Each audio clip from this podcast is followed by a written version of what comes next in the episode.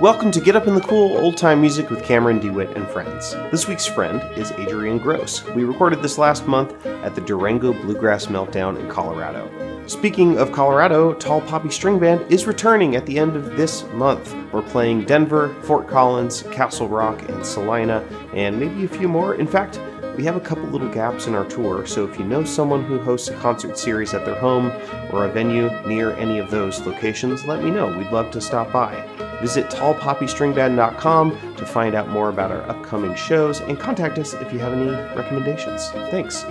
Stick around afterwards to hear how to keep up with Adrian Gross, but first, here's our interview and jam. Enjoy.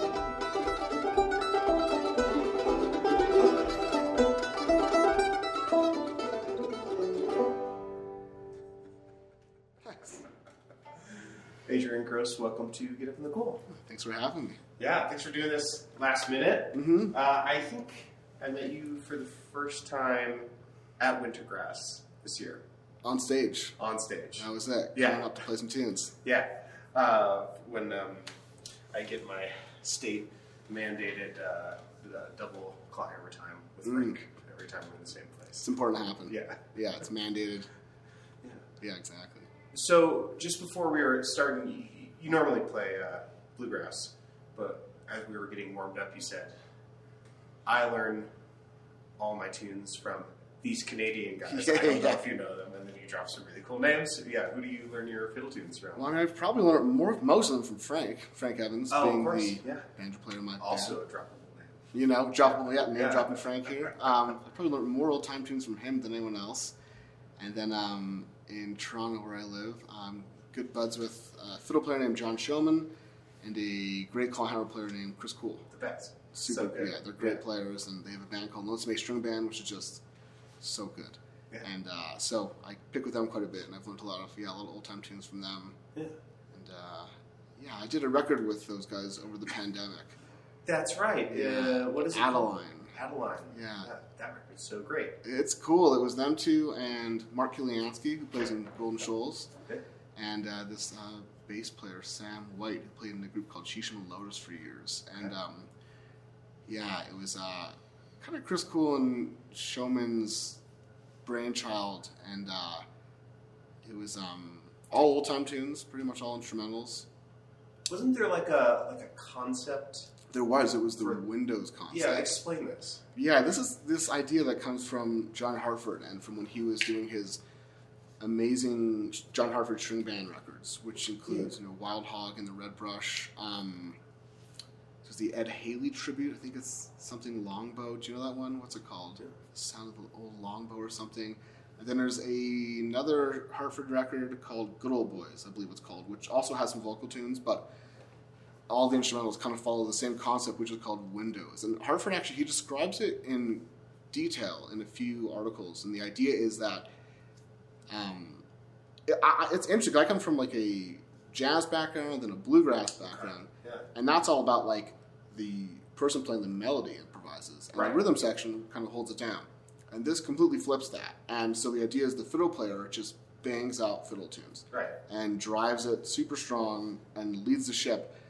And then the rhythm section not only has, well, I guess you kind of have the freedom to do whatever you want, but with this Windows thing, you kind of almost have like an obligation to do so. So the idea is like, and we didn't follow this to a T. We used what we wanted of it. We didn't Yeah. keep it like religiously, Yeah. but I think the idea is essentially every eight bars or that type of section, Right. you consciously change what you're doing. Yeah. And what you're doing can be everything from at its most basic, just laying out, which is really powerful Yeah. and really interesting. You could jump on the melody, you could play a harmony, you could play just one note, like pedal a note, you could do it high, you could do it low, you could play harmonics, you could just tap on your instrument, you could just play straight rhythm, you could play moving bass lines. Everyone in the band has the freedom to do all of that anytime. Yeah. And uh, it's kind of a recipe for really cool moments Yeah. you don't um, you don't always get something cool, but you get tons of really cool moments um, that just kind of happen. And we kind of figured out from playing with each other how to get most out of what we were doing. Like one thing I found with this record was kind of interesting. Like we really just hold up in John Showman. I think his mother-in-law has like a cabin in the woods, and you know Yeah, I saw the video from that. Yeah, it was- It's very picturesque. Yeah. it was very picture. It was like minus twenty below, literally, and like blowing snow. It was a blizzard. We went up. We like had to hike in like half a mile with all our gear down this huge hill to this cabin, and we just hung out there for three days. It was during the pandemic, so like we just kind of like you know did all the pandemic stuff, and then it showed up. No one had anywhere else to be, and um, we just recorded for like three days straight, and. Um, you kind of figure out things that work. One thing which I found a lot was if you're going to drop out, or certain textures like dropping out and other similar textures, if you can coordinate it somehow just through eye contact, that two of you do it at the same time, Yeah. it's a lot more powerful. Like if the, if the mandolin just stops in an old time jam, like it Sounds- doesn't, yeah. no one really notices. Sure. But if I stop with a bass player, it's like okay, that's a moment, right? Yeah. That type of thing. You know what I mean? So we just kind of figured those little things out from playing with each other. But Yeah, so how much of it was building an intuition together around how to organize your windows, and how much of it was like, okay, on this take, we're Yeah. going to do this. it, it was all intuition. I think the idea is like you don't talk about it, which is you, Yeah. you could take from this so much arranging Right. like ideas and so much arranging knowledge. But this is really about improvising on the spot, and um, you uh, you just kind of get into eye contact. I think another thing too is I've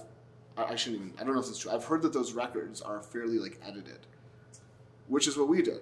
So like you just do a bunch of takes and you get moments of magic, yeah. and you also get moments where it just doesn't really work.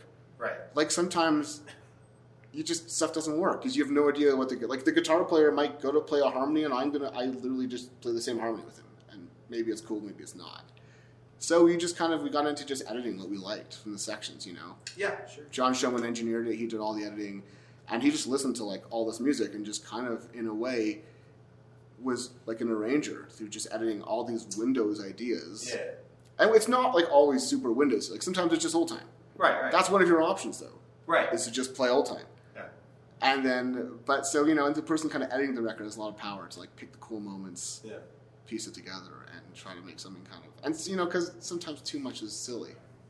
Uh-huh. But that's also the idea. Like it's kind of a little psychedelic. Like it's this kind of psychedelic choose your own adventure approach to old time. Those Hartford records are some of my absolute favorite records in the old time world. Um, Wild Hog and the Red Brush is just amazing. I think Ronnie McCready plays guitar on it, and it's just these crazy guitar moving lines. Mike Compton on mandolin, Yeah. Bob Carlin, Hartford.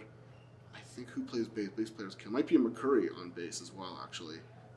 The, the bands are amazing, and then Good Old Boys, they're just such cool. And Hartford just plays gorgeous fiddle, and everyone else in the rhythm section just does wacky stuff the whole time. Yeah.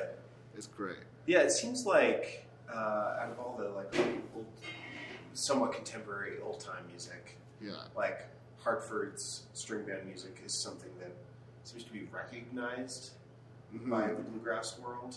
Yeah. in a way that's that's unique. Yeah, he's kind of like this gateway drug or something. To old time or from old time? Like for well, for me, he was a, a bit of a gateway into bluegrass too. okay, Like I was already really into bluegrass. jazz. I was in jazz, and I grew up playing all sorts of stuff. I grew up in Montreal, which has this big jazz fest. Mm. So every year we go hang out there, and it was really inspiring. So What'd you play? I played jazz guitar mostly. I got into mandolin. Maybe it was. I bought. I got my mandolin the same like week I met my wife. I should know when that was. It was a long time ago. Two Um. Two momentous occasions. Yeah. Yeah, it's very funny how that worked out. Um, so I got my maybe I was like twenty or something when I got a mandolin.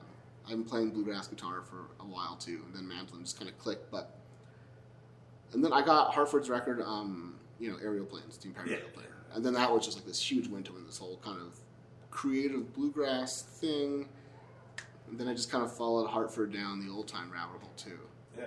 Um, I, don't know, I wonder if old time people get inspired to check out bluegrass through Hartford. Do you Yeah, think it goes that way too? Maybe. Yeah. Right? Uh, yeah, I, I really like, um, if you'll excuse the comparison, uh, like trad artists who are um, non-binary in their approach. you Yeah, know, yeah. they like they're like, is it bluegrass? Is it old time?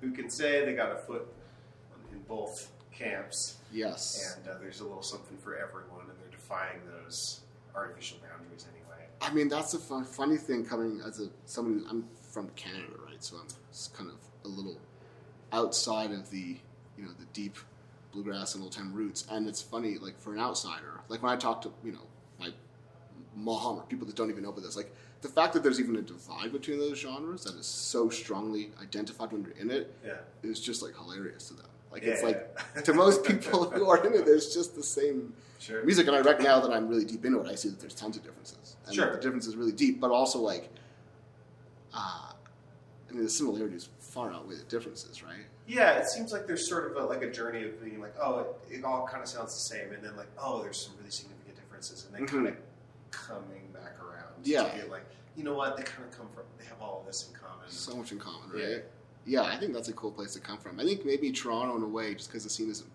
there's so much crossover between the old time bluegrass musicians. yeah, It might just be a gift from the scene not being big enough to really I think that is a gift. super separated or A, something. a small scene because, and then you have to learn how to play with each other. right? Yeah. You kind of have to. It's like, I don't know, it's like when you're in a band in high school and you don't really curate it, you just make a band with your friends. Yeah. And it doesn't matter if they suck at drums, like, they're the drummer. Yeah, You gotta make it work. I've I've been uh, that bassist. You've been the drummer, in high school. Yeah, Yeah. yeah, or, or that guitarist or whatever. Yeah, it's just yeah, like yeah. I'm who's available. right? That's kind of how it goes. So, yeah, I think that's kind of the Hartford's a great gateway, and I mean, in our band, the Ramblers, like Frank plays both banjos, so um, you know that's like trying to kind of bridge the divides a little bit too, and Yeah. you know, especially like yeah, I think there's some freedom in how you play the melodies, and then you can kind of take a bit of that bluegrass approach and stick in the old time thing, and Yeah. you know, Well, I love that Windows idea because it feels like it's and like you were saying, an inversion yeah, of uh, you know line and melody being spot spotlit. Mhm. Um, yeah, I think that's really cool, and I, I think some of my favorite music is that's what you know whoever's playing melody is holding it down. yeah, They're sort of the bass line, and it's like Celtic music. Yeah. It's kind it's kind of more similar to like the Celtic Yeah. appro- approach, where like exactly like, and there's so much rhythmic responsibility on the fiddle player. The fiddle player just has to play amazing rhythm because that's the one person who's kind of on that duty the whole time. But fiddle, it's exactly like the Celtic thing. Where, you know, the guitar player could be like improvising all these amazing chord walk ups and all this stuff, and the piano player and like, but the fiddle player is like the through line.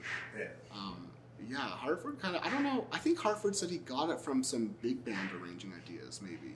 Oh, interesting. This is all like you know second, third. Like people should go read. There's Sure. there's some liner notes at Hartford for one of these records that you can really read what he talks about. But I think there's some big band influence. Not that they improvised it, but there was like in a big band the concept of like you know there's a certain feel for this, and then eight bars later comes the bridge, and it's a drastically different feel. And then like the whole band drops out, and it's just like one instrument soloing rhythm section, Yeah. and then the whole horn section. Like he kind of thought a lot about that. And it's like arranging in real time, which is cool. And uh, uh, it's actually just the most fun approach because like Yeah. it definitely falls flat sometimes. You Yeah. gotta have a sense of humor about it, Yeah, I think that's important. you know. Ooh, what else do you want to play? Let's do um.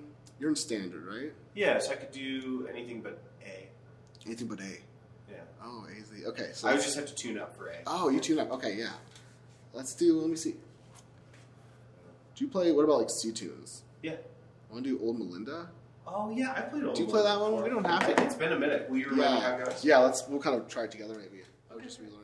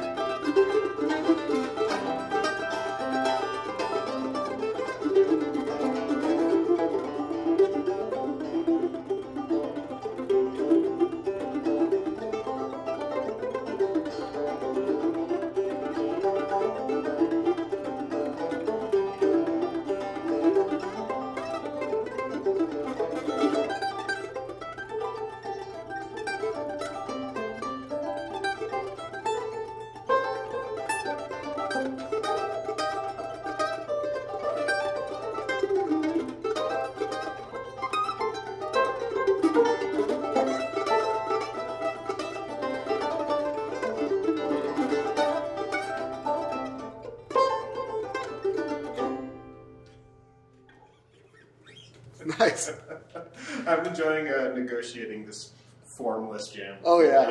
yeah this is great. Good. Windows abound. yeah. Sweet. Yeah, it's fun too now. Well, let me get my interview brain back on. Okay. Um, it's a different level. It is, huh? Yeah, it must be a different land. I'm such a big Slocan Ramblers fan. Nice. What a special band! It's so good. Sweet. Yeah, I love it. I'm obsessed. Really? Good. Yeah. How long? How long have uh, long have you all been together? It's been a while. I think we've. It's funny. I actually, I don't know what came over me. I was up at like 2 a.m. having a sleepless night a while ago, and I decided to look through my email, typing the word "Slocan Rambler" and seeing how far back I found it. Yeah. Because someone asked me, I think in 2010, Oh wow. maybe in 20, 2010, and then we got a weekly gig and did our first festivals. Like we were just a bar band, right? Like we just played at a really crappy bar. Like Yeah. we tell the story on stage. What was the bar? It's called the Cloak and Dagger. It's Okay. a very crappy Irish. No, I shouldn't say that. It's an awesome Irish pub in Toronto, but um, it's actually kind of a cool place. Well, it sounds like that's part of its appeal. it's part of the appeal. it's not a bougie bar. It's not a bougie bar. They actually have good beers on tap, but you know nothing was terribly bougie about it. It wasn't like a listening place. You, we just Sure. played to figure out. I mean, I, I had just got a mandolin. Like I, I literally did not know how to play the instrument. Like it was pretty fresh. Um, I think Frank had just gotten into bluegrass banjo. Probably he was playing clawhammer, That's right. Yeah. and uh, Daryl was getting into. You know, we were just kind of all getting into this. Um, yeah. So you were doing like rehearsal performances. Hundred percent, yeah. We Yeah, rehearsed like practice once in our garage. yeah, exactly, like we would just jam on stage and see what happened. And Yeah. then started to get gigs. Like something happened around that era, I think, where like people decided that they wanted a bluegrass band at their wedding. That became a thing. So we started to get like wedding gigs and like you know those kind of events and stuff. Oh. Maybe maybe maybe it had always been a thing, but I just noticed it because we were doing it. I wonder if it had something to do with like Mumford and Sons or something. I I bet it did. I feel like there was like the oh brother where art thou bump like Right. kind of I would say maybe a generation before me or like a decade or so before I was really playing professionally. Yeah. Then there was like the Mumford bump and then I don't know where we're at now. Is there another bump? Well, Oscar Isaac is playing uh, Cedar's banjo on, on stage right now. Is So- he? On some production, so maybe there'll be a bump Wow. Anybody that handsome plays the banjo, it's like, you know, that's gotta be a bump right there. That's a bump right there. I mean, I think that maybe there was like an inside Llewyn Davis bump or something. Of course, yeah, Like forgot. you know, the Coen. Brothers seem to just keep bringing folk music. There might have been. I mean, that soundtrack is really amazing. I remember I got and then my wife bought that on record. and Mumford's all over that. But yeah, so there was like a thing. We got started getting those kind of gigs and Yeah. just like pub gigs. Toronto at that time actually had a pretty good like bar bluegrass weekly scene. Like, believe it or not, there was six bluegrass weeklies in Toronto at that point. That's amazing. Like That's so much. it was so much. Like Mondays, I could think of Mondays at the local, Tuesdays at the Cloak for us. Wednesdays was a band called the Foggy Hogtown Boys, which Yeah. was most of the guys from Lonesome Ace. So it was John Showman, Chris Coole, and this great mandolin player Andrew Collins, Mm. And man, great banjo player Chris Quinn. Anyway, so that was Wednesdays, and then it just kept going. There was these bluegrass brunch gigs. There was tons of live bluegrass in Toronto. Mm. I don't think it's bounced back post COVID. Hopefully, it will. Yeah. But that you know, whatever. That's its own challenge, but. I don't know how big Toronto is. It's a big city. It's about three million people in the city. Okay, The greater area is like maybe double. Like it's quite a big city. Yeah, yeah. So, um, and just growing all the time. Still time. six weekly bluegrass jams. I know. Yeah. Yeah. Well, the gigs, no jams is the weird thing. Oh, okay, yeah. Those are all gig. Like the jams are always in people's houses. I've tried to set up jams. Now there's kind of a pseudo jam that um, some people are kind of Scott Prouty. Do you Oh, yeah, sure. Yeah, him and Anne. Anyway, uh, a bunch of people, some old time people, kind of doing kind of a jam in Toronto, but the jams never seem to like keep going for too long. But the bluegrass weeklies seem to be a thing for whatever reason. I'm jealous. It was awesome. Yeah, Yeah, I hope it comes back. I mean, so we would just had a weekly and then played around a lot, Yeah. and uh, and then we kind of started to get into writing our own stuff and actually like booking rehearsals. I feel like bluegrass musicians are just so hard to cajole into rehearsing or something. Yeah. It's part of the culture or something. Let's rehearse in the studio. yeah, exactly. So we started to rehearse and started touring in the states in 2014.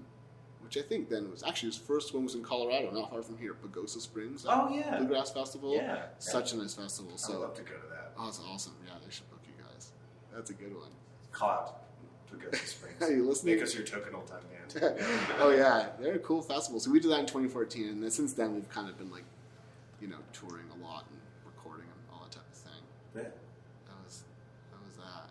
Right on. I'm still doing it, you know. Yeah. Yeah, you brought down the house at the uh, Wild Horse Saloon. Just. That was fun. They were into it. Absolutely. Yeah, it went well. Yeah, so yeah, just kind of stuck at it, right? And then even now, with Frank living in Nashville, we're all kind of a little bit apart. It hasn't been too hard to just meet up and get together, and keep doing it. So yeah, Well, what's next? What should we play? let's see if I'll force you to go to A. Okay. Maybe not. We can do. um Oh, do you play Wild Horses at Stony Sure. Point? Yeah. Yeah. That's kind of in C, right? It is in C. I've heard banjo players play in different keys. but- Yeah, I think I've played it in like G before. Do you play in? Oh no, no. Let's do G. Yeah. Out of that weird F tuning. I think that's the move, is it? Oh, interesting. Uh, I don't know. Do Use the do- weird F tuning. I don't know. That's Yeah. for the best. I just use like standard most yeah, of the time. let's do that. Okay, cool. How about you just? I'm enjoying this like, like not rehearsing, just like going Oh, into yeah. the tune. Let's see if we can do that again, unless I totally botch it. So just three part. Did you do a three part? Yeah, I think so. Yeah. It's like the G part, the E minor part, and then the like one five toggle kind of thing. That's the yeah, it's a B. Uh,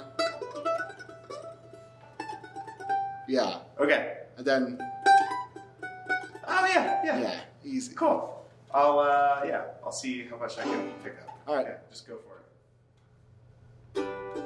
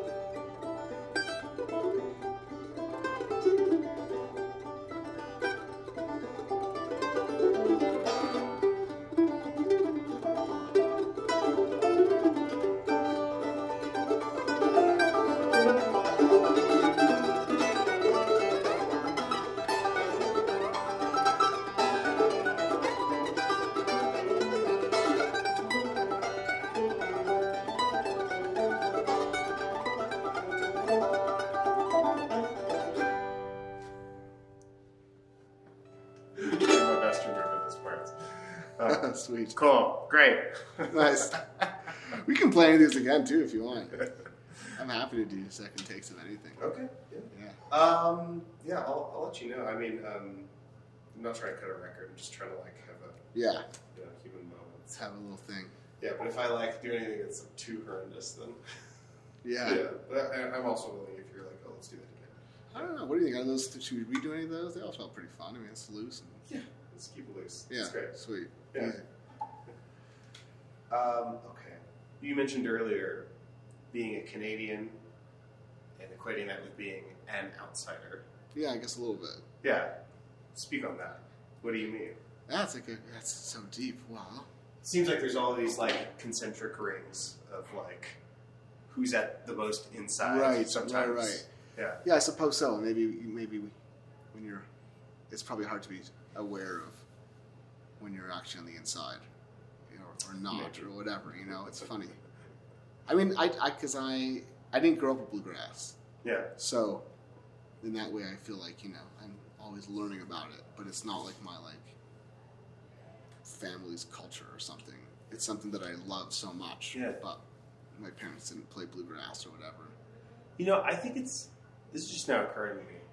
I think it's like a little weird sometimes that people prioritize like childhood learning or like familial access Mm-hmm.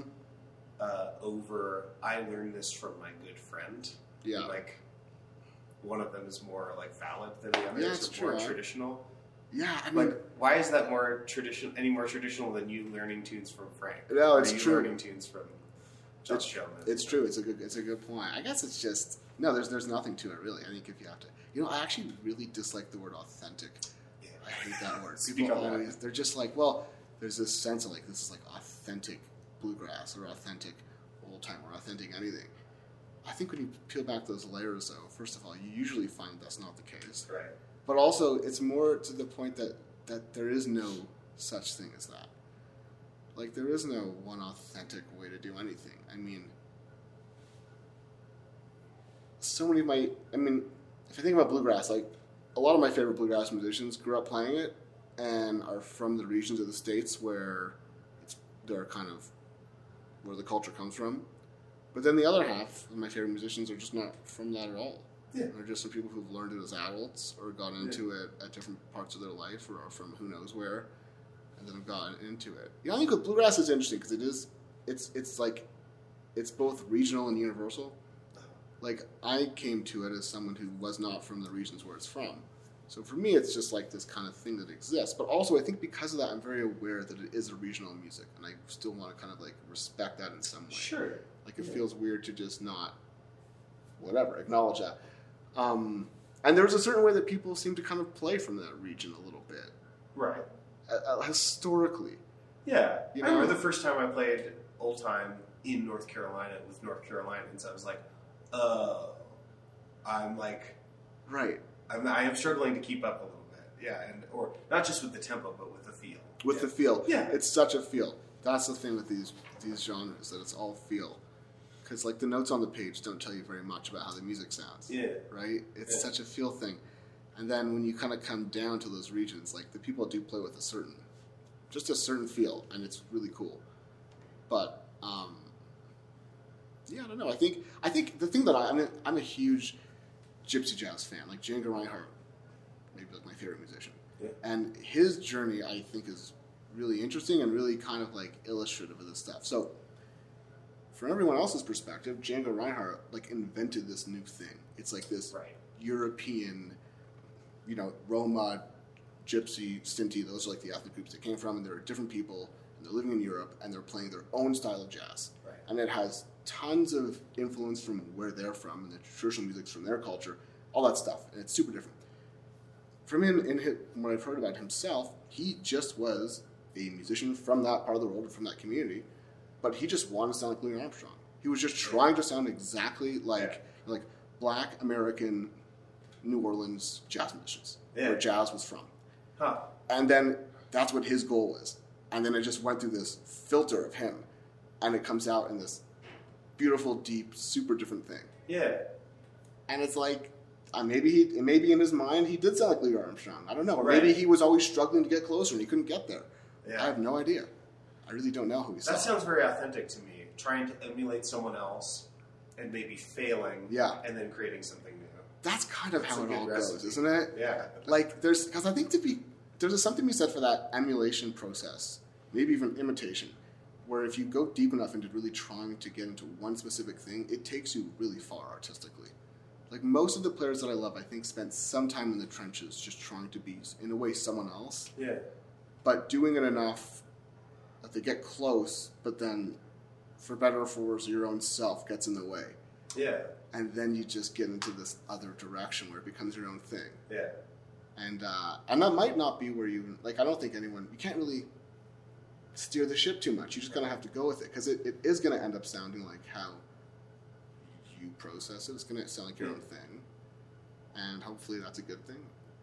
You know what I mean? That's just like that's just Absolutely. the process. But I've had a. Uh, I, I try to every year do the banjo competition at Clifftop okay, uh, because I think that it's like a good a good experience for me to endeavor to play what I think people want to hear. interesting. And then my rule for myself is if I make the finals, uh, then I'm just going to do whatever I want. you know? Do you think are you a good judge of knowing what other people want to hear? Apparently not. I mean, maybe. In, I mean, in general, it's kind of it's extremely maybe it's impossible. But I would have in that context because it is a competition. They might Yeah. have like a rubric of things you have to do. No. Well, yeah, and, and the funny thing is, one of the uh, one of a fifth of the score is old time. old time, just like, old time. There's like intonation, right. you know, and like rhythm, and then there's just like old time. Is it old time? Is it old time, Yeah, huh? that's like part of the score. It's like, Right. That's an interesting. Yeah, that's so interesting because it's like Yeah. well, you just have to speak to the judges, I guess, to get a sense of what that means. Yeah. But is it obvious what it means though? Maybe it is obvious. Like when you hear it, I don't think so. Yeah, maybe. Bluegrass is funny because it's like there's so many things like this in life where it's kind of hard to quantify, but you know it when you hear it. Yeah. And like you know, I feel like bluegrass, for me, it's like well, it's obvious when I hear what is and what it isn't, yeah. and sometimes it's close, but it's just not it. But that's such a subjective thing. I love it, just old timiness. Yeah. What does that even mean? Yeah, because like when I think about like all the old time folks that I like the most, that are most influential to me, they're just like a. It's not like they're doing everything that everyone else is Yeah, doing. yeah. You know, they're, or maybe they're trying and failing and creating something. Maybe that's it. That's kind of every. So many great musicians have that similar story, like where you go out to try to just be someone else, and you just can't get your own self out of your own Yeah. and eventually it just comes in this other thing, right? Yeah, And that's yeah. kind of that's what I hope to try to do musically a little bit too, like, you know, copy my mentors and people that I've loved. Yeah. Who, who's a, a mandolinist that you've uh, endeavored to, to emulate? Failed to emulate. Yeah, I- yourself out of the way. You know, David Grisman is really one of my favorites. Sure. His sound, like his tone, like I just think his right hand, like his sound is amazing. I love. I could hear one note and I know it's him, and he's so bouncy. Like there's just this rhythmic like Mm. bounce in the way he plays that I really love, and um, and just his sound, his tremolo, like it's just gorgeous. He's so great, and I think I've over the years tried to like grab a bunch of that, and I'm sure it comes out differently. Hopefully, hopefully it does come out differently you know, that's another thing. Like some musicians really do want to sound like a carbon copy of someone else, Yeah. and some get pretty close. Yeah. Like in bluegrass, the classic thing is like the Tony Rice guitar player, Sure. and some of sure. them are insanely close. Yeah. It's crazy. It's just a cool thing to be able to. You know, they can do off. it. Yeah, you can do it. Do it. But you know, I think for me, that's not my goal. My goal is definitely to like, you know, grab stuff from people and then just come out in my own way.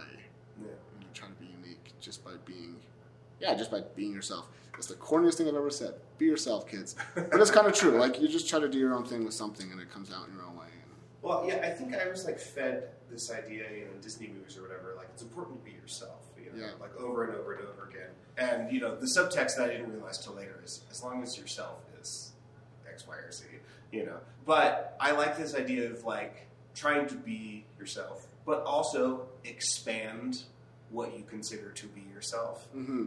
Um, and I, I, I feel like I never actually heard that. It's like, and I feel like that's the process that we're, we're talking about. It's like, I want to see what the edges of my selfhood are. Yeah. And not just say, oh, I'm not going to try to Right. expand or learn or change because because I want to be authentic. Yeah. You know, it's like, what if what if the authentic thing is to change? It normally is. I mean, that is Yeah. the, everything. It's always. And also, I mean, yeah, the imitation thing's interesting. Like that wasn't something I was taught really. I think honestly, it's funny. It's kind of if someone if okay, I think age matters. If someone came to me, they were a really good musician, Yeah. and they were on the youngish side, and they had all the time. I think that there's something to be said for people who go through that trench of a couple years of just trying to sound like someone else Yeah. and then like you spend a couple years trying to be blah blah blah you know whatever earl scruggs or like anyone and then you then have a bunch of years after that of checking of doing that with several other people and then there's like the formative years where it all kind of comes together and a lot of yourself gets pushed into it Yeah. and it comes out as your own unique thing. I think when I was younger, I, I was like very, like, deep down, I thought like improvisation was super important and having your own thing was really important. Yeah. And I never actually really was taught to or had the idea that I should emulate as much. I think almost when I got older, I realized that that was an important process. Like, actually, you know, I remember I, went to a Picasso exhibit and, and so much of what I saw was, it was cool. It was like his early drawings Yeah. and his like uh, etudes, his sketches, etudes. Yeah. And like Picasso didn't become Picasso by trying to paint cubist. Right. Right. Like he spent a long time like trying to do like very real, like doing realism. Yeah. Like all these super realistic just stuff you learn in art academy. I almost feel like maybe I kind of had like I wasn't really taught that method in a way. I think there's something to be said for that too. Like you need both. Like Yeah. that training allowed Picasso to become who he was. Yeah. I think if you just had teachers who said, "Yeah, just be yourself, man. Like just try that, whatever." Like he might not have gone to that level of like depth and skill. Right. Yeah. You kind of have to go down that trench, but then you don't want to get stuck there. You have to just figure your own thing out at, at some point. Yeah, I think sometimes people can be tempted to be to to want like the self to have this kind of integrity that's like untouched by culture because it's Yes. because it can't exist in, in you know like there's no way to assimilate. Exactly. It's too individual. It's like a very American. I don't know how to what extent it's uh, Canadian. I think Uh, I had that in my. I think it's a bit of a jazz thing because I mean, Okay. Yeah. well, jazz is very American. I mean, the beauty of jazz in it is so. I mean, it's an ensemble, Yeah. but there is really the primacy. The, the, the star of jazz is the improviser Yeah. who's Yeah. playing something that. Here's the funny thing though, the thing that they're doing is to the audience or to the critic, I believe, like supposed to be something that's never been played before. It's Right, totally unique. right. But when you hear interviews, like I remember reading an interview with Miles Davis, and this is actually really fascinating. So he had this famous quintet where it was like all these amazing improvisers, Miles Davis and uh, was Wayne Shorter and Herbie Hancock, like the greatest improvisers in the world. And a critic who just assumed that every night they improvised all their solos. Was totally different. Went to a show and saw them playing a weekly residency and noticed that they were playing similar things in their solos every night. And it just, he didn't understand it. The interview was like, these guys are like improvisers. Yeah. What's, and he asked Miles Davis, and Miles Davis, being the very like insightful, direct thinker, was just like, we play what works. Like we Yeah. figure out the shit that works. We play what works Yeah. like obviously we're improvising, but also obviously like you have things that you know work in certain stuff. Like why would we not do that? Like he was so confounded by the interviewer's question. Like, I love like that. what do you think we're doing up here? But I guess that's the illusion that you're kind of selling. Yeah. You're selling this illusion of like everything is different all the time. But in reality, there's so much, you know, material that you've worked on. Like it's, I love. I find the tension of that That's very so great. That's a really lovely story. Yeah, I think I think actually musically maybe that's something I thought about a lot. I've Yeah. struggled with like the the sense that you're saying like you just want to play whatever you're playing and it's it's not even touched or it's not even like tainted by like culture and where Yeah. you're from. It's just Right. pure music. And then on the other side, like trying to be super deep into a tradition Yeah. and like emulate it and copy it and explore it and just try to be it. Yeah. I think those both exist at the same time, though. I don't think they're mutually exclusive at all. I uh, heard this really interesting story, and I'm going to keep it confidential. I'm not. Well, I'm not going to say the name or even the instrument that this person plays. But they're a bluegrass musician, Okay. and they made this. Uh, they did this overdubbed part during the pandemic for one of my friends, Yeah. and uh, and my friend was telling me, and this this bluegrass, bluegrass musician is one of the best players Okay. in terms of agency. Uh, Big deal. a big deal person. Yeah. that's a, that's the closest I'll get to say. I'll Okay. say off record who it is. Yeah. uh, and uh, and um, my friend was saying, yeah. So they were like, what they said that what they did was they took a million takes of solos for this video, and then they stitched something together Right. like uh, like the audio together to make a good solo, and then they learned that solo Oh, wow. so that they could essentially lip sync it onto their instruments, Right. So that it would look authentic. That's amazing. And I was like, that person did that. That's supposed to be like the best player in the world. Really? yeah, and uh, That's so funny. Yeah, it was so. Um, yeah, it was so per- permission giving to me to like Yeah. drop the act, to to drop the veil, um, and uh, to be a little more emboldened. you know, That's really fascinating. when, when, whenever I take a solo or whenever I do a take of something and uh, start to compare myself, you know, to this person or that person, it's like, well, if this person spent hours doing this Yeah.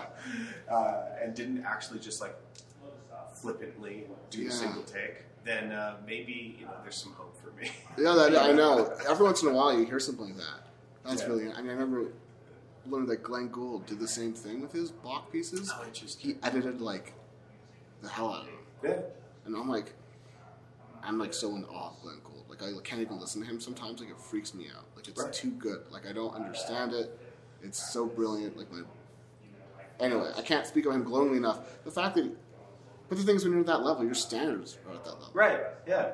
So like, and I'm sure for him, it's like interpretation and like the weight of each note being played has to be like articulated in whatever way he wants, whether it's even or whether it's more dynamic. But I think that's it. Like at that certain level, you probably just have those standards. But I also am kind of a fan of just putting it out there Yeah. and like. I'm trying to do that today. Yeah, we're just. This is.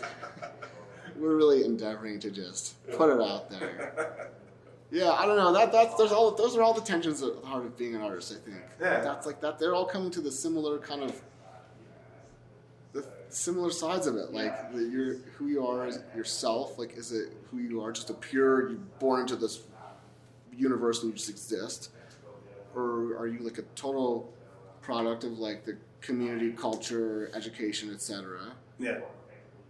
And Yeah. like you know what I mean? And Yeah. I think that's yeah, that's yeah, that's the tension of everything. Yeah. I think it probably transcends art, just Yeah. everything in general. But it's yeah, it's interesting to think about. Well, I think we covered it. Yeah, that's it. We figured it out. I think. Yeah, absolutely. What a productive interview. This is pretty good. There we let's go. play. Let's play a tune and then talk about where people go to buy your stuff and see you live and all that. Okay, sweet. Stay up to date. Yeah, but what, what do you want to play first? Is it time to go up to? Let's go to A? A. Oh, we could. Sure. Did you play Happy Hollow? Oh yeah. All right. All right. That's good tempo. What's the drum? You're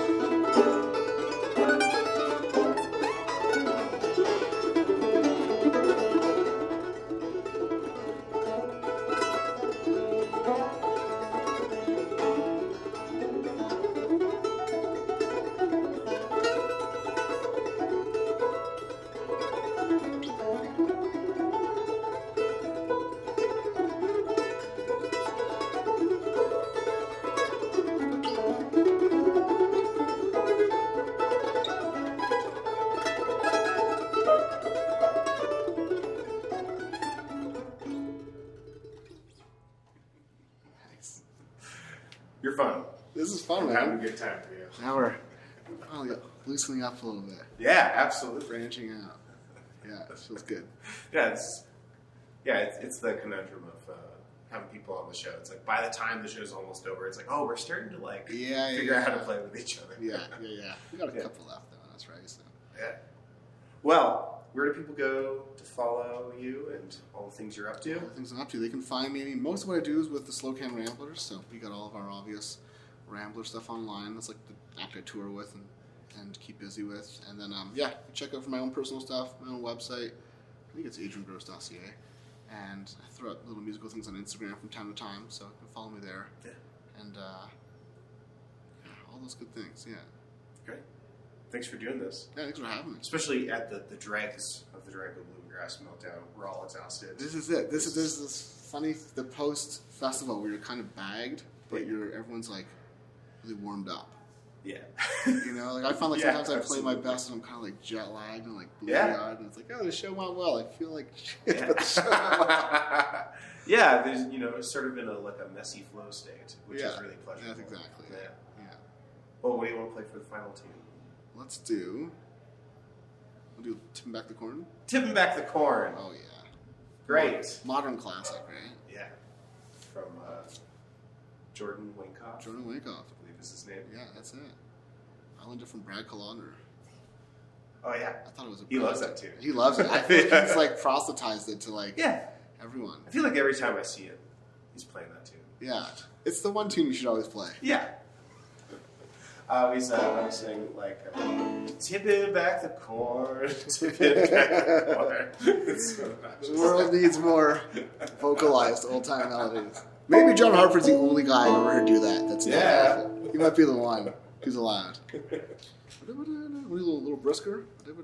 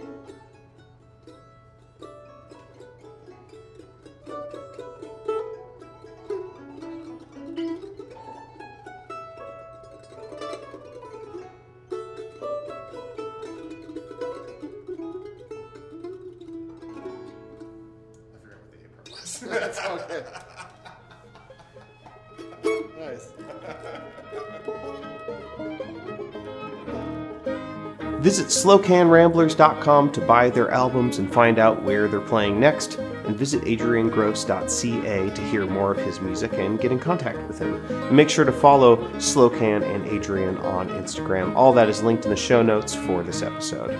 Support this podcast at patreon.com slash getupinthecool. That's also linked in the show notes, along with links to my banjo lessons, my old-time trio Tall Poppy String Band, my other podcast, Think Outside the Box Set, and Get Up in the Cool merch. That's all for now, friends. Thanks for listening. Come back same time next week to Get Up in the Cool.